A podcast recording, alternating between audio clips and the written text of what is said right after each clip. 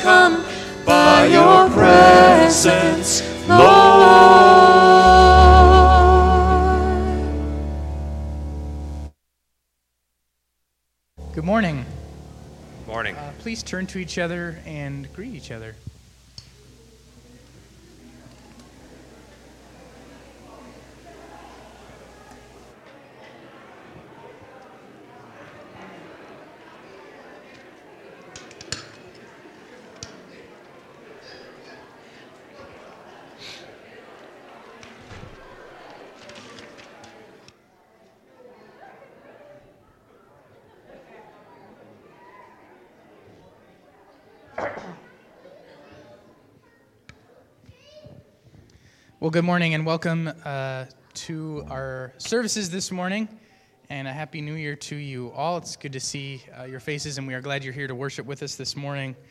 We have uh, just a few announcements that we want to let you know about. Uh, first of all, next week, if you came at the time you came at today, you would be early because we are uh, going down to one service starting next week at 9 a.m. What time is service next week?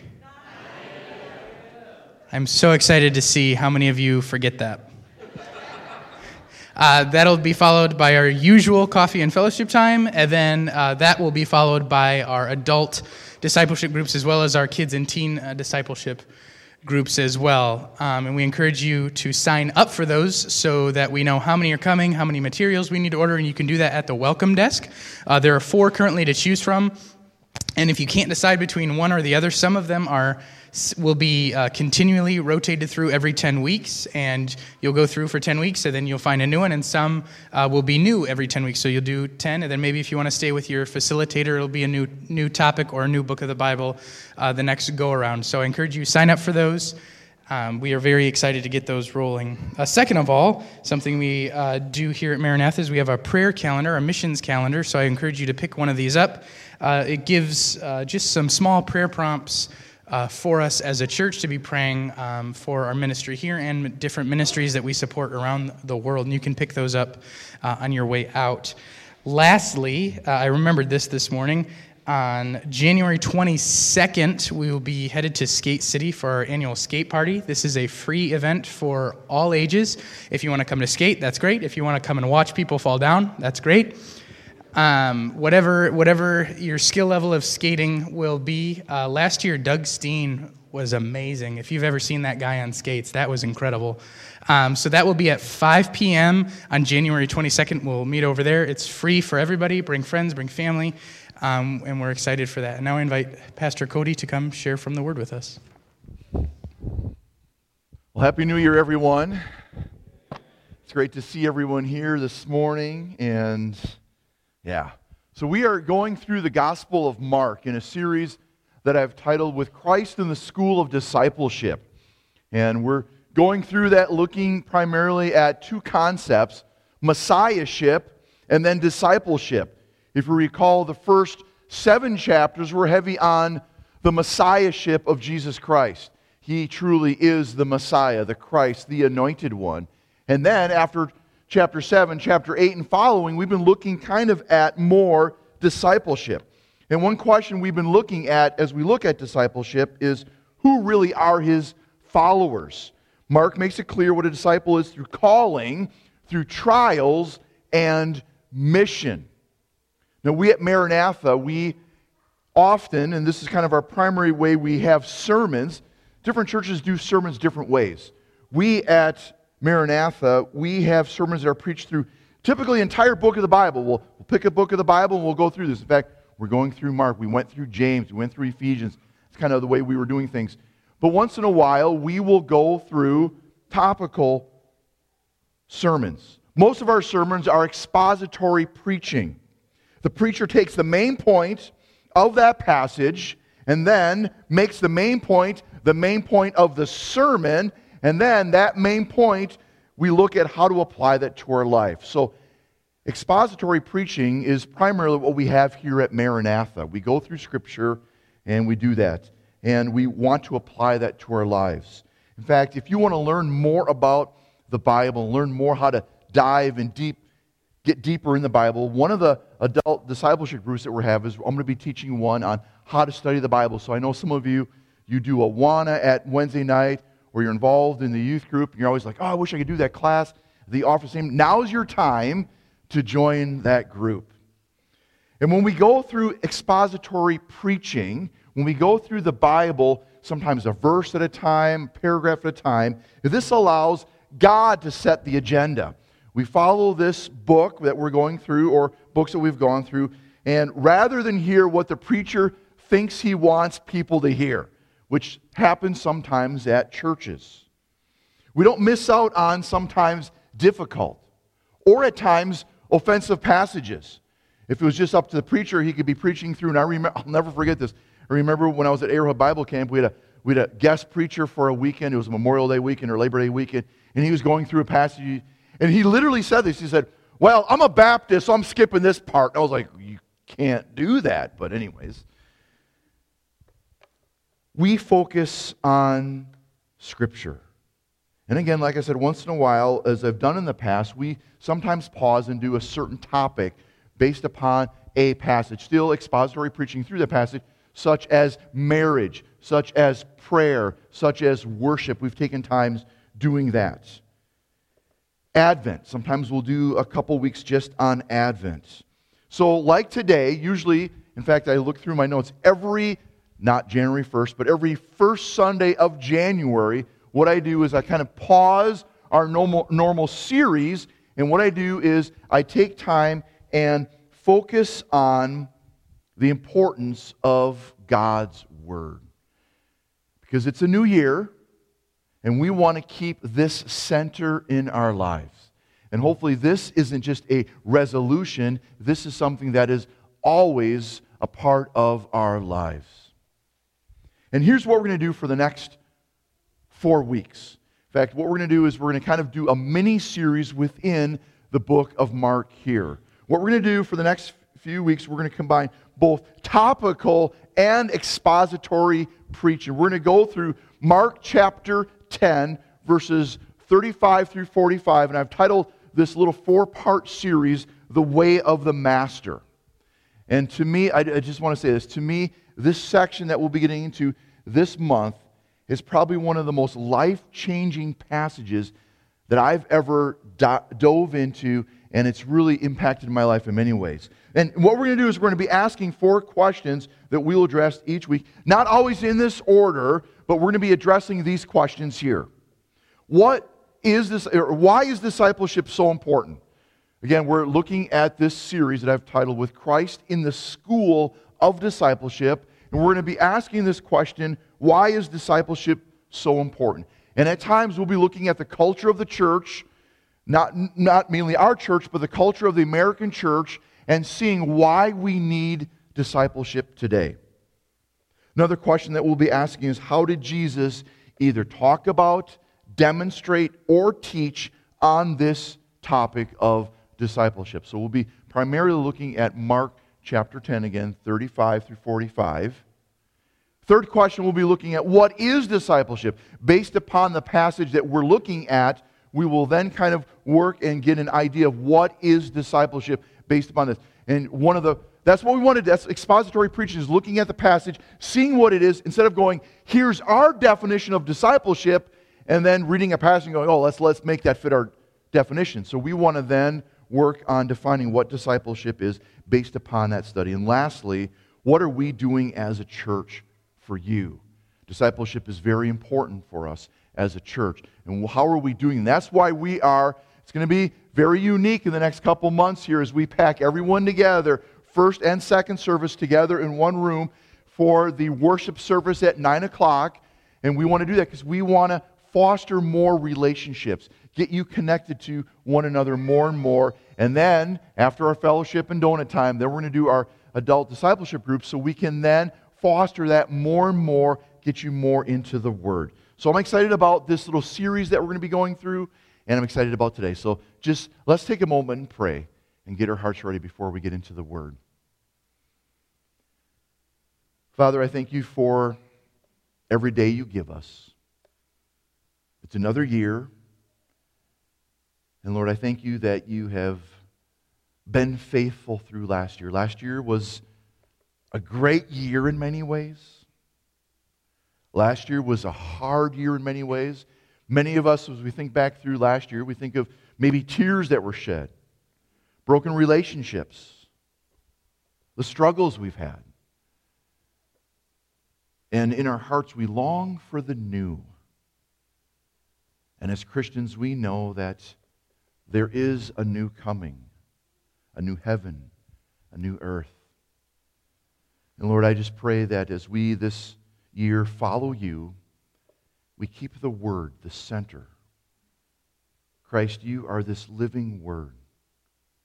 And I just pray for this morning. I'm excited about this morning. I'm excited about the next couple weeks as we dive into Mark, as we look at other passages about discipleship. This is very dear to my heart.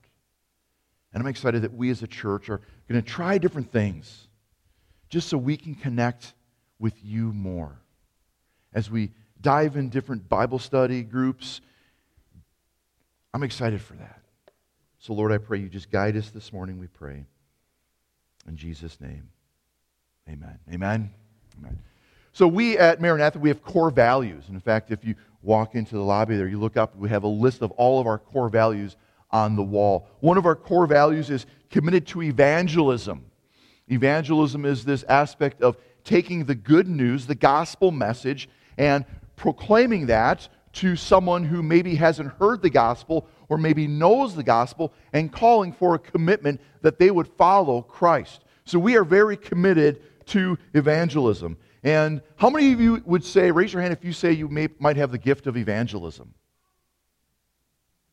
I take a look. I knew that would kind of would be the case. Where not many people are like, uh, maybe. Okay, let me try this one. How many of you in this room wish you had the gift of evangelism like Billy Graham had? Raise your hand. Well, look at, look at the difference, right? Why? Because we want people to know Jesus Christ, right?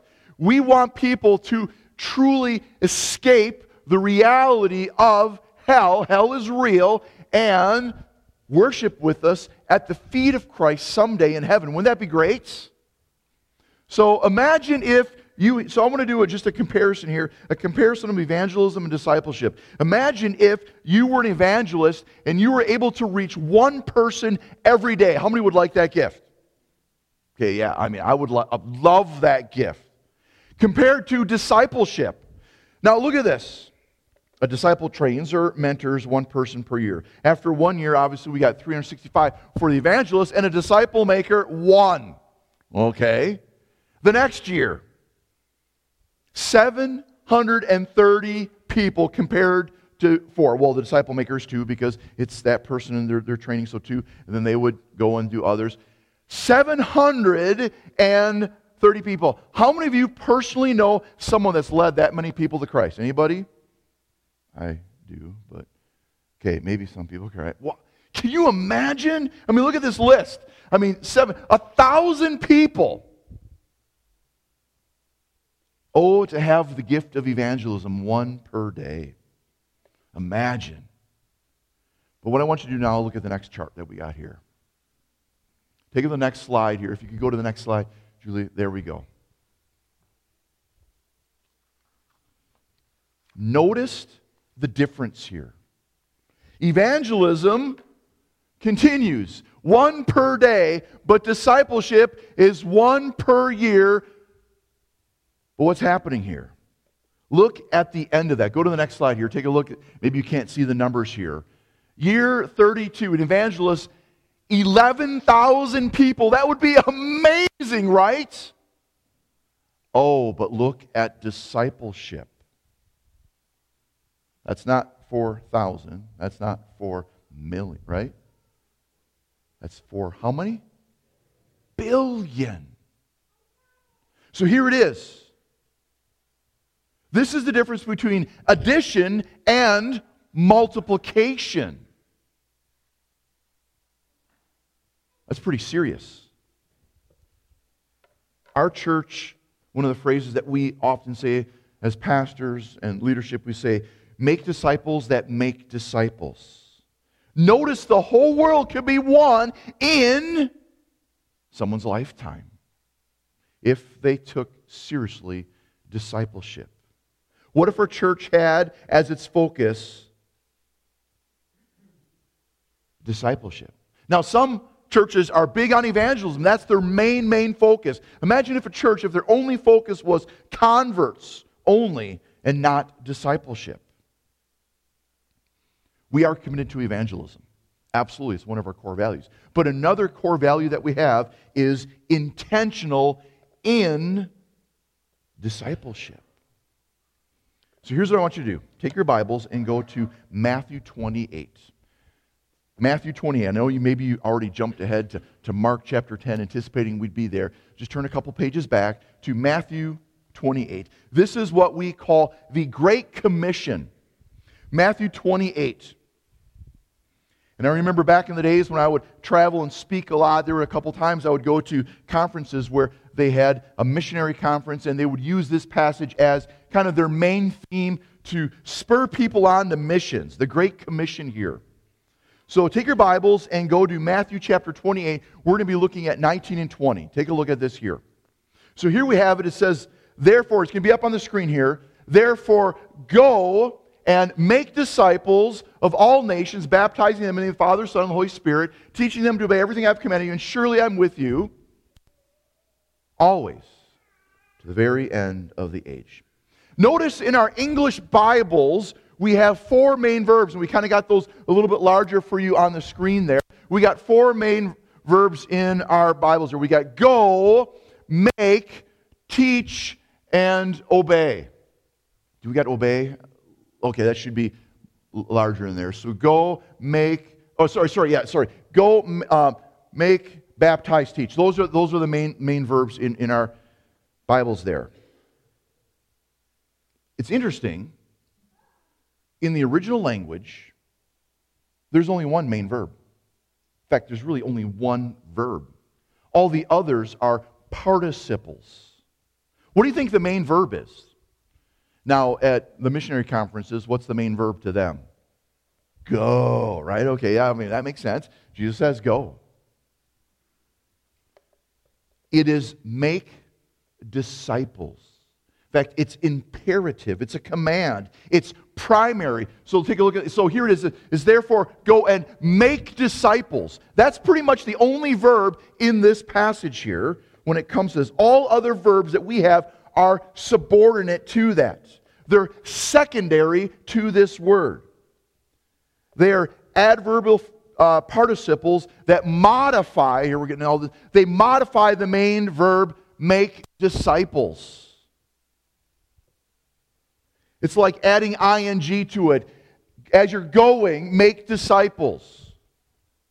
As you're baptizing, make disciples. Of people are baptized, then through that process, make disciples. As you're teaching them, make disciples. He doesn't command us to go. He doesn't command us to make converts. He doesn't command us to do evangelism, although we're going to see this in a moment. Evangelism is the first part of discipleship. His main command here is make disciples. So as you're going, make disciples. As you're baptizing, as people are coming to the Lord, make disciples. As you're teaching them, make disciples. So as you're going in your home, through daily routine, make disciples. As people are coming to the Lord through evangelism happening, make disciples.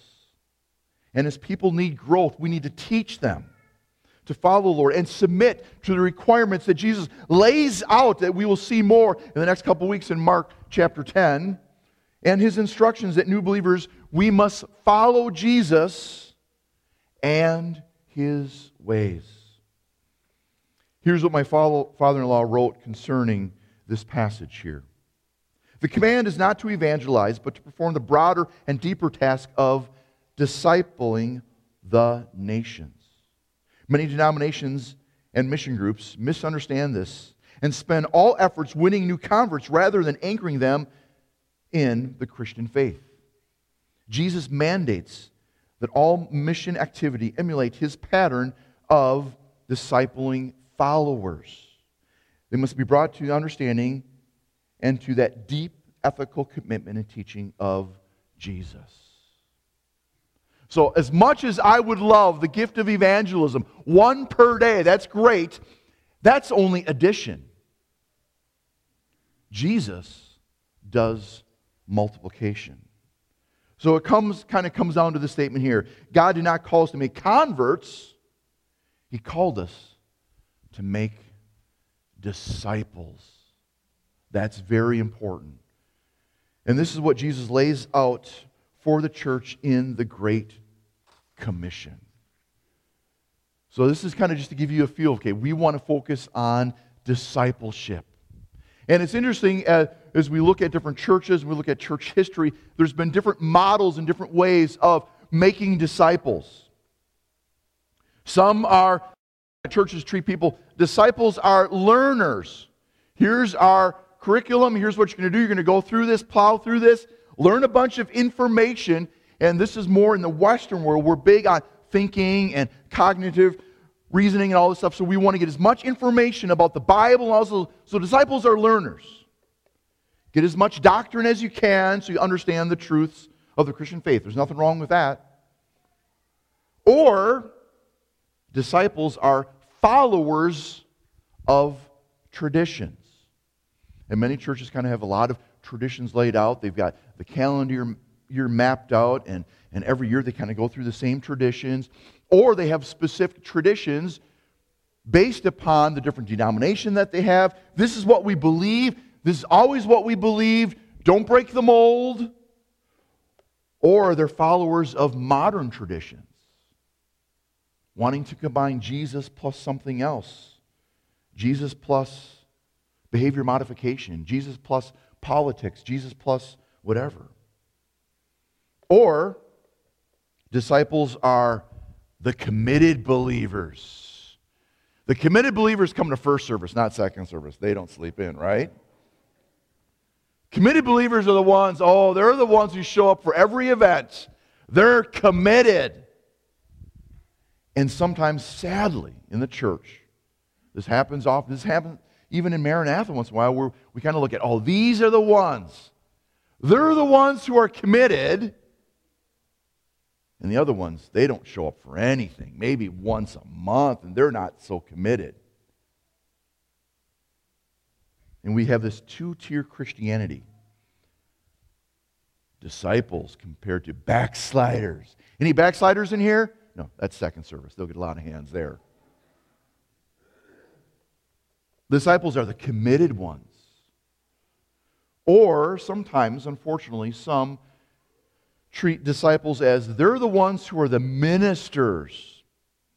Where the average Christian, you're just the average Christian, but ministers, oh, they're the true disciples. Or disciples are converts. So here's a very simple definition that we will see as we go through Mark chapter 10. More and more we'll see this. Disciples are truly committed to following Jesus. And that could be you. You might be truly, fo- truly committed to following Jesus. You may not be able to show up to every church event because you're a single mom and you have kiddos running all over, and there's no way you can make it to every church event. You might be a disciple who's truly committed to following Jesus, and you're not here at church every Sunday because guess what? Farm stuff happens, your job, your situation, yet you're truly, truly committed to Jesus. And what we're going to do in the next couple of weeks is looking at Mark chapter 10. Committed to following Jesus, dying to self being a servant of the master who is the great one to follow.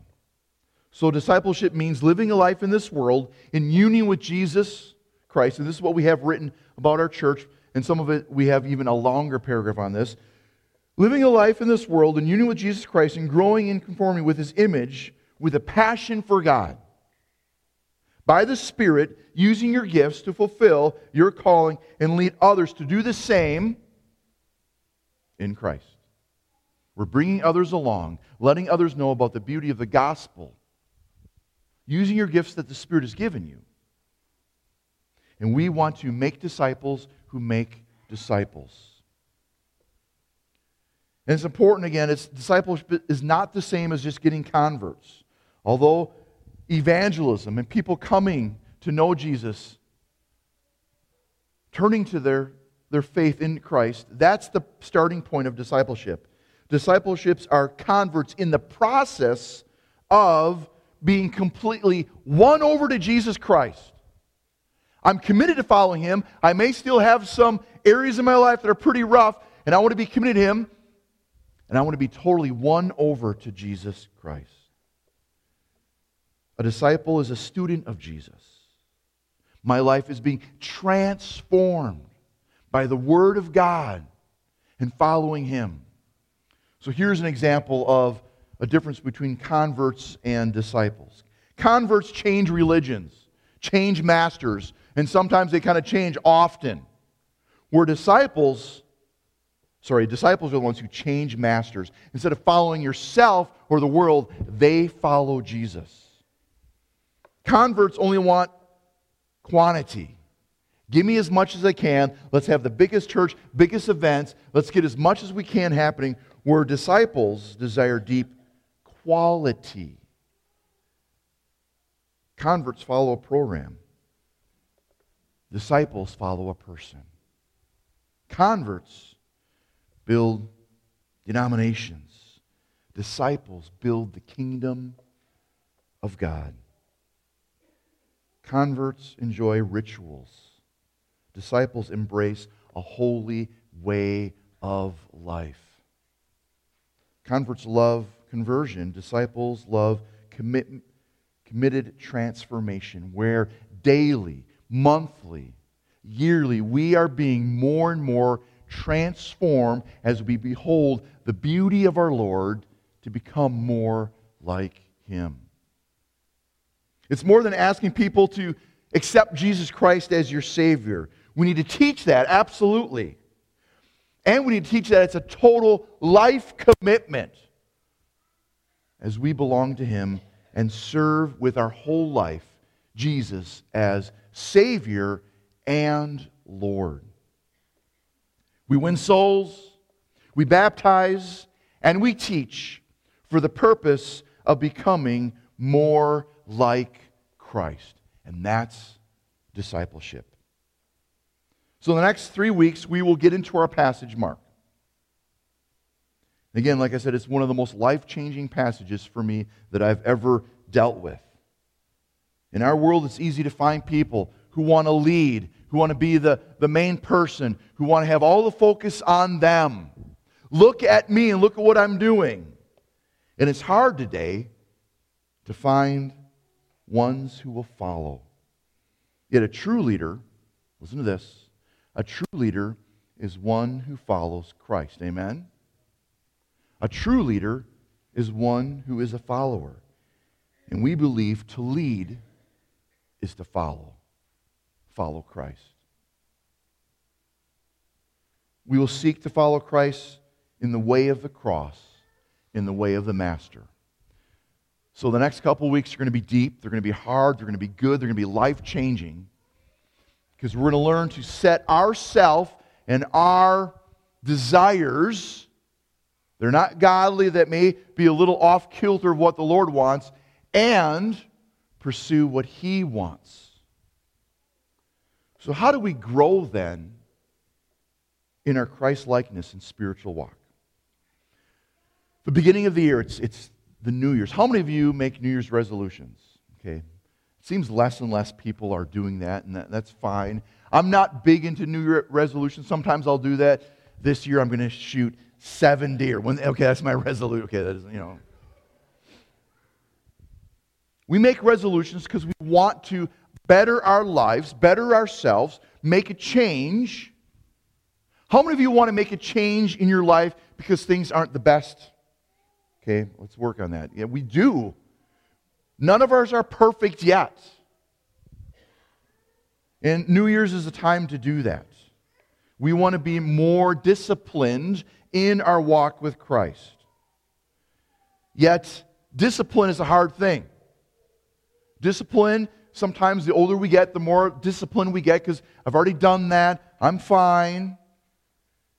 But discipline is important. I remember when I was in Washington State, we were there for only three years. I remember when I was there, as you know, I was big into mountaineering. I loved mountaineering. I was in the mountains, and I was I, I'm, I'm a peak bagger where I want to get as many peaks as I could. In fact, I had a goal to do 100 peaks, get to the summit and go, ah, did that one, did that one, to do 100 summits. We were there only three years, so that, that didn't happen. But through the process of, of all my mountaineering, I did some mountaineering courses and classes at the, the local college there. I joined the mountain rescue, the Olympic mountain rescue. And as I joined the group, I remember the, the day that they, they, they voted me in, and I, I sat there, I looked around, I'm like, man, these guys are all people who live in Washington most of their life. They've lived in the mountains, and, and they're, they're, you know, they're like bulging with muscles. And I'm kind of this tall, skinny guy. like, oh, man. And everyone had a specific skill set in the group. Like one guy was great with kayaks. A lot of them skied. I never skied. You know, they just, they, they, but, but they were very, very disciplined. And I realized even before joining the mountain rescue, I was, I need to be more disciplined. I need to be more fit physically. So where we lived, literally two and a half blocks away, I could walk to it, was a gym. And I would go there every other day because I needed to discipline my body, get ready, be fit. Because if I got a call, someone's lost up on Rainier. And the elevation that my house was at was 120 feet above sea level. Mount Rainier is a 14er. In fact, where you meet is at 5,000 feet. So I had to get my body fit, disciplined. How many of you like going to the gym? Okay, don't raise your hand. Okay, some of you do. That's great. All right. How many of you don't like going to the gym? Just be honest, all right? I'm going to be honest. I haven't gone to the gym since I've moved here. We need to be disciplined. I needed to be disciplined. In fact, when I got there, I saw one dude. He was just like doing curls. He just had biceps the size of my head. I'm like, whoa, I want to be like that guy, right? And I realized, no. The reason I'm at this gym is to get my heart ready for doing serious mountain stuff and my legs. Because I don't know if you've ever gone through mountains and you're the first guy, it's called kicking steps. Your legs burn kicking steps up these snowfields. So I was on that walking machine nonstop. My calves would burn. So I had to discipline myself, and I had a reason. Discipline without direction is painful and boring, and you give up. For instance, if I would tell you, lift 50 pounds four hours a day, how many of you would do that? Didn't think so. If I would say, you will get a million dollars if you lift 50 pounds a day for the next month, how many would do that? Okay, hands are all over the place. You have a reason, you have a purpose. Now there's a goal in mind. Listen to 1 Timothy 4 7. In fact, take your Bibles and go there. 1 Timothy 4 7. Give you time to get there. 1 Timothy, again, you get all the T's, uh, you get the, the epistles, Galatians, Ephesians, Philippians, and you get a bunch of T's, Thessalonians, Titus, Timothy, you got all those, and you got Hebrews is the big one. So if you get to Hebrews, you're going too far. Go to 1 Timothy chapter 4, verse 7. And he uses this word discipline. We need discipline. And again, it's New Year's Day. We want to be disciplined in our commitments. We want to make these life changing goals. We want to be disciplined. But it says, it, it, doesn't say, it doesn't say discipline yourselves. Look at this. He says, discipline yourselves for the purpose. Lift 50 pounds four hours a day for the purpose of getting a million dollars. I'd be lifting 50 pounds. Why do we discipline ourselves? This is a key verse. Discipline yourself for the purpose of godliness. You and I, we need to be more disciplined. We need to hit the spiritual gym. We need to be disciplined for the purpose of godliness. Because we want to be more and more like Christ. Our goal is to be more like Christ. The alternative of discipline is disaster and painful things. Imagine if the doctor You go, you've got a bunch of pain, you go to the doctor, you go, yeah, something's not feeling right, I don't feel right. And the doctor goes, oh, don't worry. You got a life threatening disease. And you're like, don't worry. Yeah, you'll die very soon. Don't worry about it. And you're like, what kind of a doctor is this? I need a second opinion. But he says, but the reason I say don't worry is because if you take this medication every hour and do this exercise every hour, you won't die. Now, the disciplined person would say, Yes, I will do that medicine and that exercise exactly as you say, so I don't die. The non disciplined person will say, Ah, he doesn't know what he's talking about. I'm going to live forever.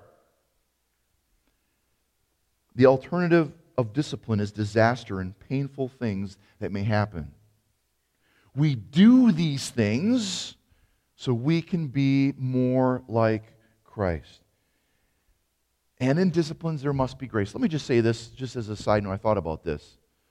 Some of you who make commitments like, okay, let's say you have a big struggle, and I'm just making something up here. Let's say, all right, you, you go to the doctor and they're like, yeah, you got too many triglycerides in your body, you got to cut on your fat content and your salt content. You know what? Chill on the bacon. Oh, okay. But you love bacon. I love bacon. You got to be more disciplined. And you're with a bunch of friends and you're out at a restaurant and you eat a bacon cheeseburger and you eat a bacon cheeseburger and you're like, oh, I'm such an idiot. Why did I do that? We treat ourselves like that when it comes to some of the spiritual disciplines we have. Some of you are trying to make commitments. I'm going to stop doing this habit that I have in my life. I'm going to stop treating people like this. I'm going to be more graceful. I'm going to do I'm going to watch my tongue. I'm going to stop putting this substance in my body. These are great commitments to have. Have grace in that. A way to dwell with Him, a way to grow, to be disciplined so we can be more godly is what we call spiritual disciplines. Spiritual disciplines are a way, a key for our growth in Christ. They are tools, and when practiced, we can then benefit our lives in many ways, in realistic ways, pursuing a fruitful and healthy relationship with others and with Christ. Let me, in fact, I don't have the list up here, but let me just give you a bunch of spiritual disciplines that we have. Prayer. I would encourage you to pray more this year. Pray. God meets us where we're at, and we have communion with Him. So I encourage you to pray more. Another one is spiritual discipline is fasting. Fasting is this time when we give up eating. Instead of eating, instead of feeding our bodies, we feed our souls with only Christ. We get away and, and dive into the Word and we, we pray and we focus on Him in silence and solitude. Service is another great spiritual discipline. Confession, worship, celebration, the giving of your talents and tithes. That's why we have an offering in the back. These are many spiritual disciplines we have. But the most, I would say, and this is the evangelical in me, the most important discipline, spiritual discipline, is the reading of the Bible.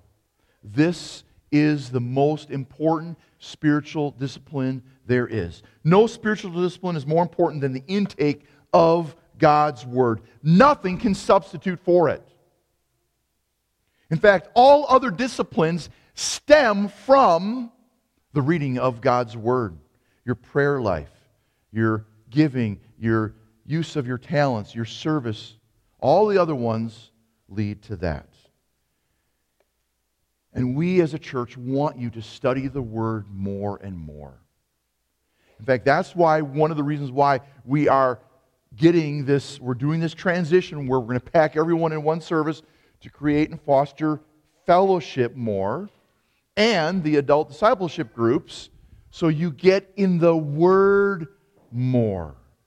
In fact, as you go to the, in fact, there's not many people sign up, so I encourage you, after we're done, put your name down so we know which group you're going to be involved in. And then we can kind of, if we need to adjust where those groups will be. So, why study the Bible? Just here's a few things I encourage you write these down. Remember these things. These are some reasons why we study the Bible. Number one is to know God more. I read this to know Him more. In fact, if you haven't done this, I did this a couple times. In the front of your Bible, write this, write, write this down. What does this tell me about God? So you read a paragraph, you read a chapter, you're reading, you go, okay, that was nice. Then just go, what does this tell me about God?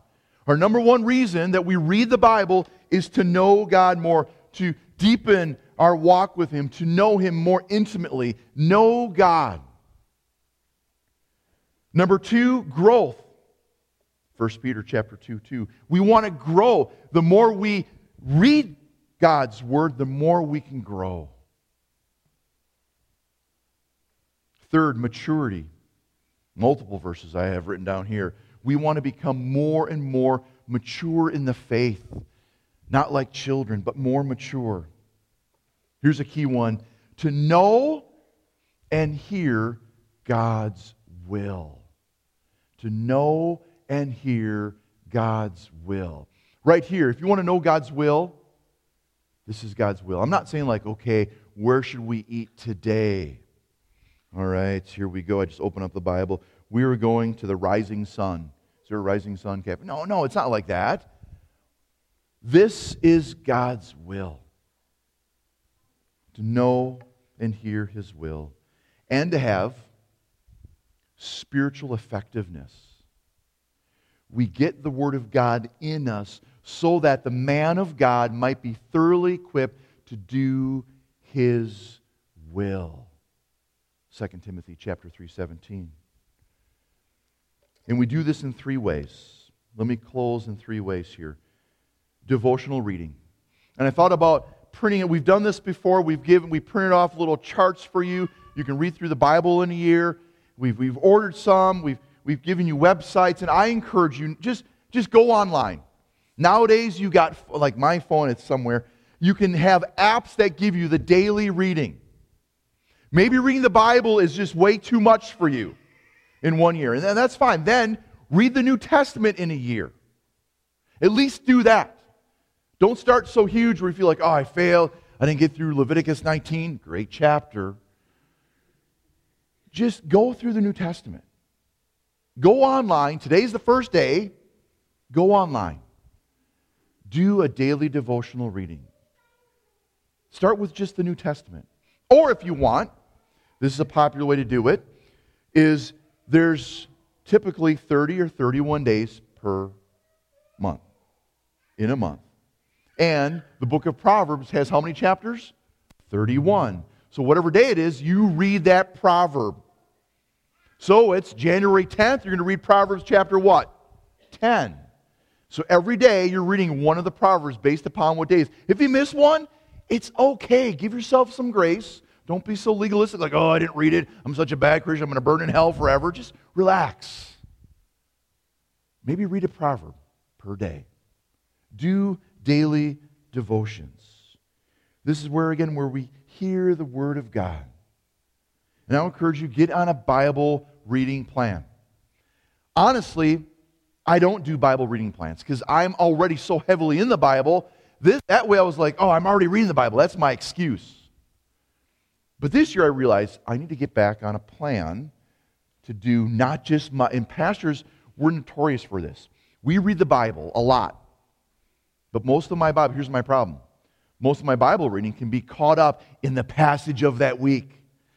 I'll translate it, I'll memorize it, I'm deep into it every day. I read the Bible more than anyone else. But I'm reading that just for a sermon. Pastors sometimes need to step away from that they need to do that, but also do reading the Bible just for their own souls. I'm, I'm good at that, but sometimes I get so busy in life that I forget to do the deep drinking of God's word for my soul. Devotional reading. Study. Engaging ourselves with the written and spoken word of God. So, Sundays. So, 9 o'clock next week, we are going to engage ourselves with the spoken word of God. I'm going to read it out loud. I'm going to expound upon it. I'm going to read it. I'm going to explain what's happening here in this situation with Jesus and James and John. It's going to be great. Today we looked at Matthew 28, 19 through 20, looking at the reality of what Jesus is saying. It's about making disciples. We want to study God's Word, His written and spoken Word. It gives you greater insight into what the Bible is communicating and how we can apply that to our lives. And that's why we are doing, again, the adult discipleship groups. We've got a study in Colossians, a study in the book of Acts, and then we also have the study that I'm going to be teaching on how to study the Bible, how to read Leviticus 19 and understand all that. I'm excited about that study. Devotional reading, study, and memory. Memory. This is the last thing we're going to say here. I'm going to give you some ideas to read. Memory. I encourage you, memorize one chapter of the Bible. Okay, you can go like, all right, great. I've got Psalm 117. It's an easy one, shortest chapter in the Bible. I encourage you memorize the book of the Bible. And if you don't know what book to, I'm sorry, a book, a chapter. Okay, I'm stepping way up there. Okay. Memorize one chapter. And if you want to memorize one of the greatest chapters to ever memorize, it's what? Romans 8. Okay, how many of you have memorized Romans 8? Didn't think so. I encourage you. In fact, I've told this to the students. I've only had one student do it so far. I've got two, they're almost done. If you memorize Romans 8, I'll take you to your favorite restaurant that has steak, uh, you know, because I like steak. Memorize Romans 8. Read it this week, and you'll realize that's why we should memorize Romans 8. Because there are going to be times you're going to be, feel so defeated. You're going to feel so out there. You're going to feel so lost because we don't know what this year is going to have. And you're going to go, oh, Romans chapter 8, the middle. Or you're going to look at your life and you see all the failures that you have, and you're just be beating on yourself and just be like, I'm such a failure. Why do I, oh, I'm just so messed up. My life and my choices are just so bad. And you can go, ah. As you condemn yourself, you'll think of Romans chapter 8, verse 1. Therefore, there is now no condemnation for those who are what? In Christ Jesus. Memorize, memorize. And if you want a list of chapters, I've done this before, I've given you some of the great chapters that I think are in the Bible. I'll give those to you. I've got piles of chapters. I would encourage you, memorize a chapter of the Bible. Take your Bibles and go to Psalm 119. Psalm 119. I once started to memorize this chapter, then I wasn't disciplined enough and I gave up. Partially because the length of it, longest chapter we have in the Bible, 176 verses. I've yet to do that. Anybody here have this one memorized? Some of the great people in church history that have shaped their current culture and the issues that their culture was dealing with, oh, they had this one memorized. Are we dealing with certain cultural issues today in the world, right? Very serious issues. William Wilberforce, Martin Luther, to name a few. Pro, uh, sorry, Psalm chapter 119, verse 97.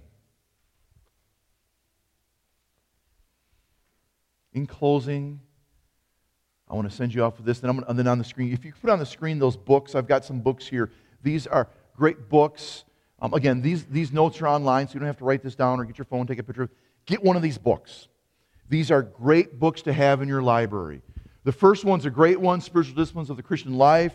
Talks about all the different spiritual disciplines. And again, in fact, he begins his first two, cha- or maybe the second chapter, chapter 2 and chapter 3, but the first two, the, of all the spiritual disciplines, he's got two chapters dedicated to the Word of God. This is primary. Then he talks about prayer and fasting and all the other disciplines, but the Word of God. Spiritual discipline for the Christian life. And then a quest for godliness. Oh, it's great.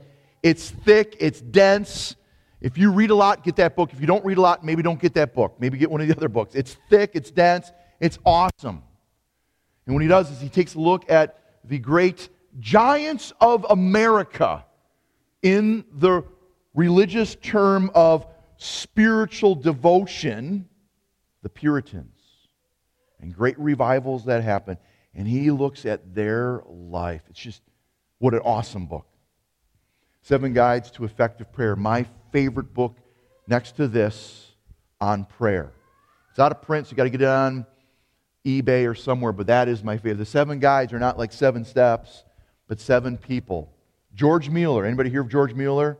Hudson Taylor, Praying Hyde, Charles Finney. These great, great book. And then Disciplines of a Godly Man. Psalm. I should look at the time. I'm just going and going here. Psalm 119, verse 97. Every verse out of the 170 some verses here, every verse talks about the Word of God and the importance of the Word of God. This is the one we should have etched into our memories, burned into our souls. Oh, how I love your law. I meditate on it all day long. That's my prayer for you today. That Psalm 119, verse 97, would be that's fresh. That's what I want. Oh, how I love your law. Uh, I meditated on it all day long. Let's pray. Father, I thank you for your word. We have in our Bibles 66 books that contain this message of love. How you've created us in your image. You made us good. And we sinned. We failed against your holy plan, your standard. But even at that moment, in Genesis chapter 3, you had a plan. You knew that you would send your great son to take our place. And Lord, I thank you for the life that we have in you, this great salvation. But also, I thank you that we daily can be transformed by the renewing of our minds as we soak in the Word. Help us love your law. That's hard for us because we don't like laws sometimes. They seem binding, restrictive. Oh, but your law, there is liberty and freedom so we can be more and more like you. Help us engage with the Word. And help us as we go in these next three weeks, four weeks, we're doing this, looking primarily at discipleship and the importance of becoming more like you. God, you're the faithful one. You are great, and we love you. This we pray in Jesus' name. Amen. Amen. Stand and join us as we sing our last few songs.